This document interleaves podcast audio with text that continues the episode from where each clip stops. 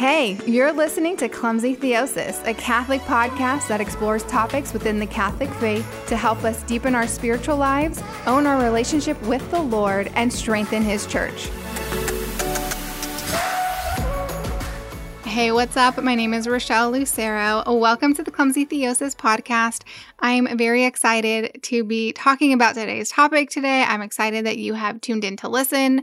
Or actually, should I say that I am happy that you have tuned in and I am happy to talk about this topic, you know, in light of today's topic being happiness and God's design for our happiness. God has given us the virtues so that we can attain happiness so much easier in life. He's given us the virtues because the virtues make us feel like doing the good and choosing the good. Like the virtues they change our interior disposition so that we want to do things that are good for us and good for other people. And my favorite thing about the virtues is that the virtues bring us freedom. There are so many different things that we can talk about when it comes to the virtues, and we will in time, just not in this episode. Today, we're going to focus in on the natural virtues. We're going to start from the ground floor, as it were, right? With the base foundation of virtues, which are natural virtues.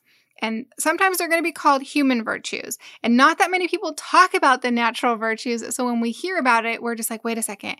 What is that? Where does that fit into like the cardinal virtues and the theological virtues and the heavenly virtues? I'm not sure. Like, okay, here's the thing you have natural or human virtues, like on the bottom base foundation of, you know, the virtue pyramid.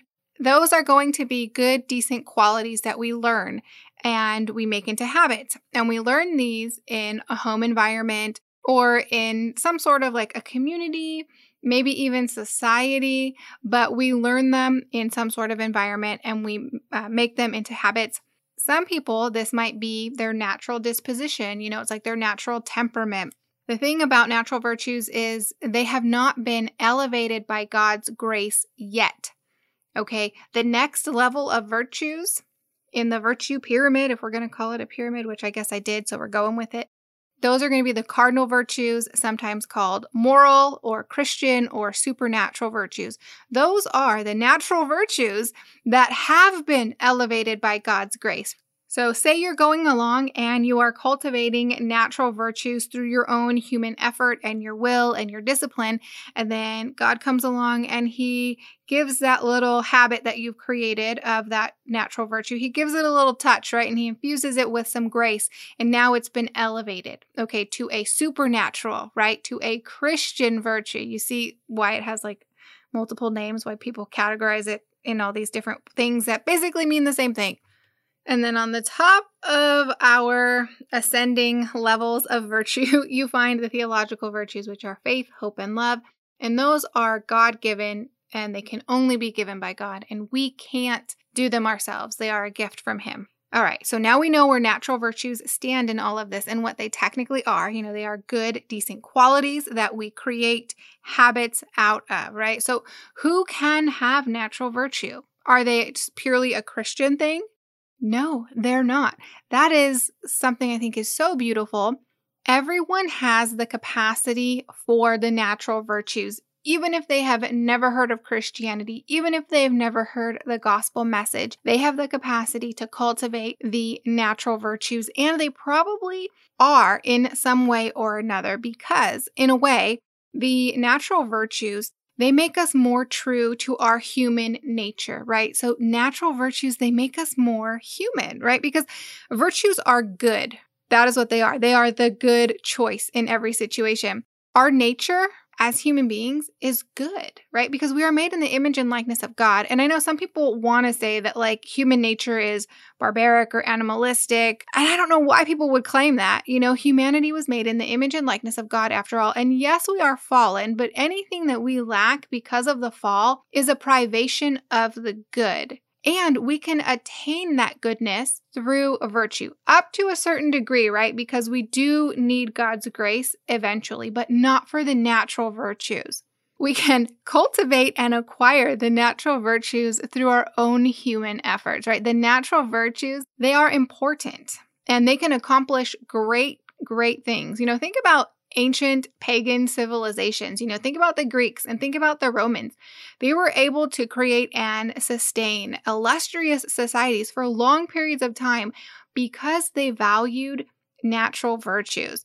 Now, does that mean that everything that they did or believed was right or that it was even good? No. However, they were cultivating natural virtues, which are in themselves good, and they can give us some really good results, such as democracy and trade or philosophy or science or infrastructure. And that's all my brain is coming up with at the moment.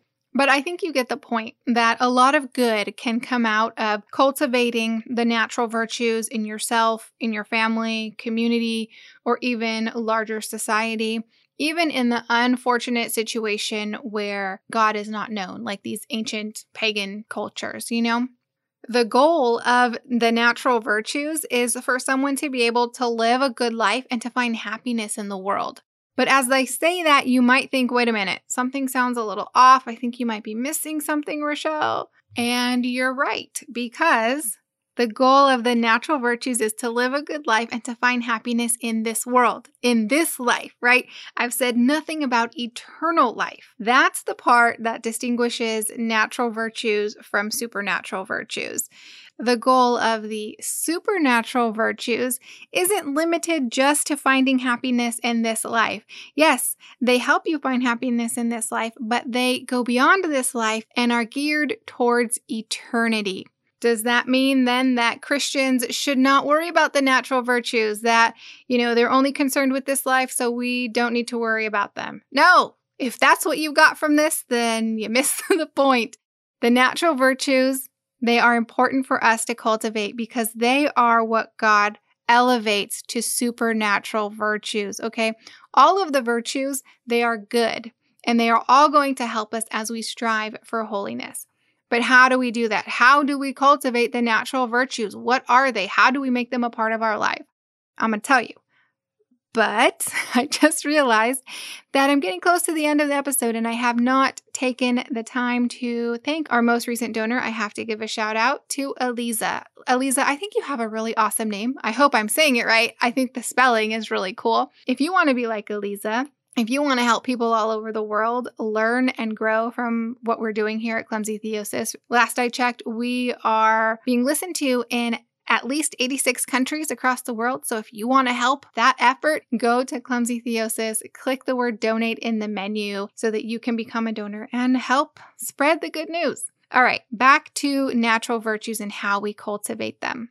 You need three things for the natural virtues. First is you have to have natural potential, you have to have education and some training, and you have to have hard work and perseverance.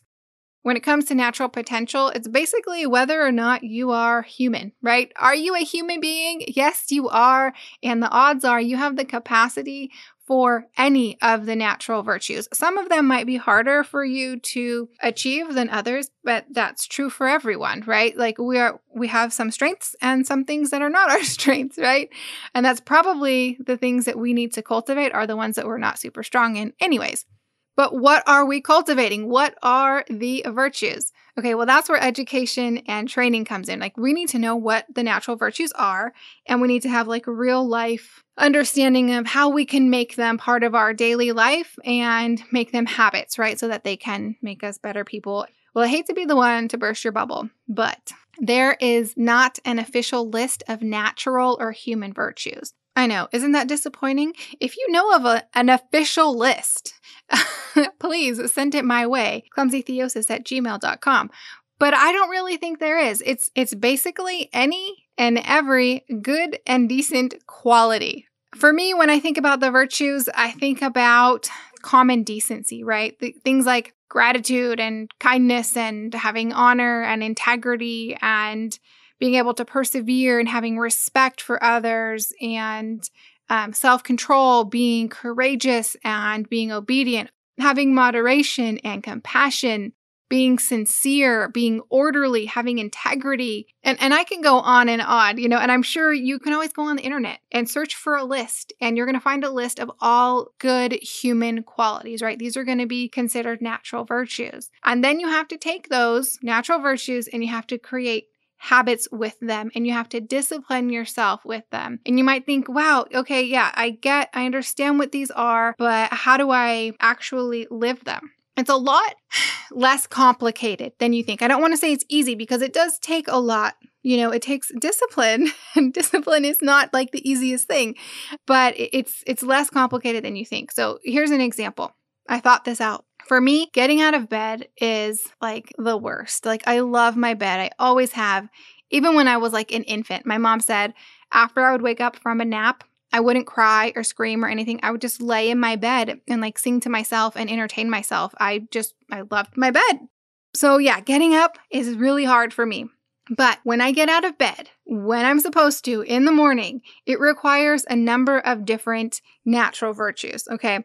It requires self control for me not to hit that snooze button. It requires perseverance for me to do this every day especially after the weekend because I let myself sleep in on the weekends.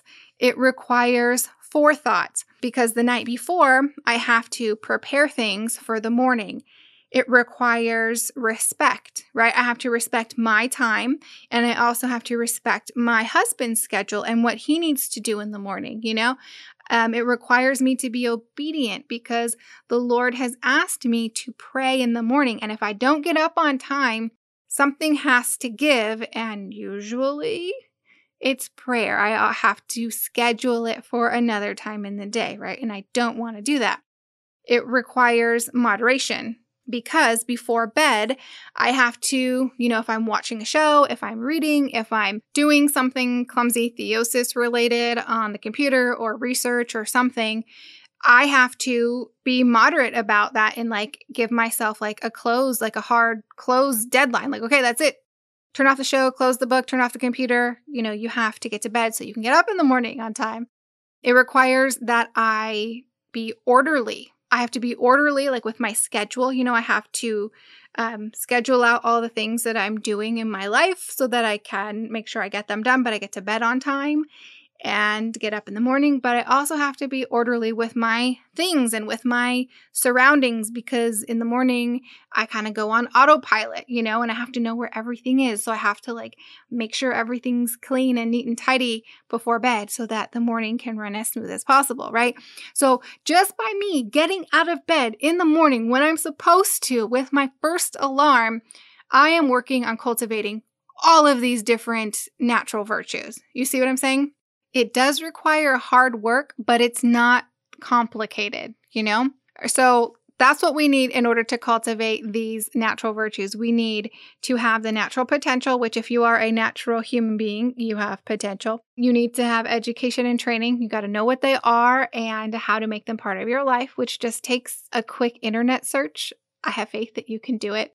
And it takes hard work and perseverance, which, if I can get out of my bed in the morning with my first alarm, if I can do that, I have faith in whatever it is that you are trying to cultivate with regard to the natural virtues. I think you can totally do it. Yeah, so that's what you need. And they are going to make it so much easier. The more you do them, the easier it gets. You know, at the beginning of this episode, I said that the virtues make you feel like doing the virtues, they make you feel like choosing the good. They change your interior disposition so that it's easy and you want to do them. You know, the more you do it, the more you experience the reward. And you also beat back those obstacles and you get stronger at beating back those obstacles that are maybe keeping you from fulfilling those virtues or living out those virtues, or they make it hard for you to choose those virtues. You get stronger, right? You get stronger the more you, you overcome them. The virtues are also going to help you to master your passions, which are going to give you freedom. Now, there is nothing wrong with the passions. The passions, uh, you know, they're neither good nor bad. They either tell you if you like something, you know, like if you're attracted to it, or you don't like it and you have an aversion to it. And that comes by way of either like love, attraction, desire, or joy, or hate, dislike, aversion, fear, anger, or sadness, right? You either have those, those are your passions That tells you if you like something or if you don't. The problem with the passions is sometimes our passions are disordered, meaning we don't like the things that are good for us, but we like the things that can be bad for us. You know what I mean?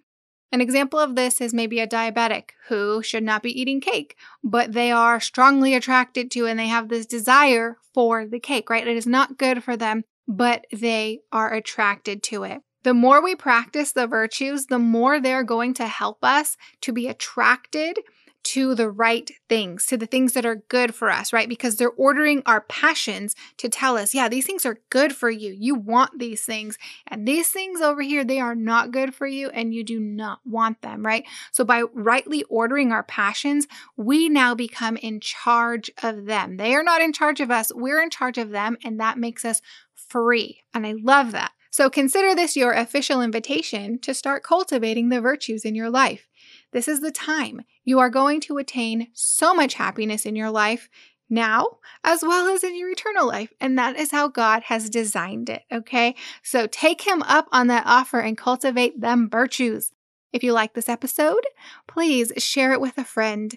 Also, in the show notes, there's a link for you to sign up to get on the email list, which basically I send you the episode through your email every week. Sometimes you get some extra bonus information, but you never know when that's going to happen. Also, you can follow me on Facebook, Instagram, and Twitter, as well as YouTube. YouTube is the new thing that we're doing here on Clumsy Theosis. You would make my heart skip a beat if you subscribed on YouTube. Because YouTube has this thing where it has these features that are available, but only if you have a certain number of subscribers. So there are things that I would like to do on the YouTube platform, but I can't because I don't have enough subscribers yet because we just launched. So if you would head over to our YouTube channel and hit subscribe, maybe click that bell also so you get notifications when there's new episodes, I would greatly appreciate it. Next week, we're going to jump into some of the cardinal virtues. So come back. I would love for you to be here with me. Also, if you have anything you want to share about the virtues, please, you can instant message me on any of my social platforms or you can email me, clumsytheosis at gmail.com. Last week, I already received an email from David over at Pints with Jack. He heard the episode and he was like, Oh, I have some quotes here that I would love to share with you. So I have those and I'm going to see if I can weave them into our upcoming episodes. But if you have anything that you want to share, please, I'm all ears. Until next week, peace out.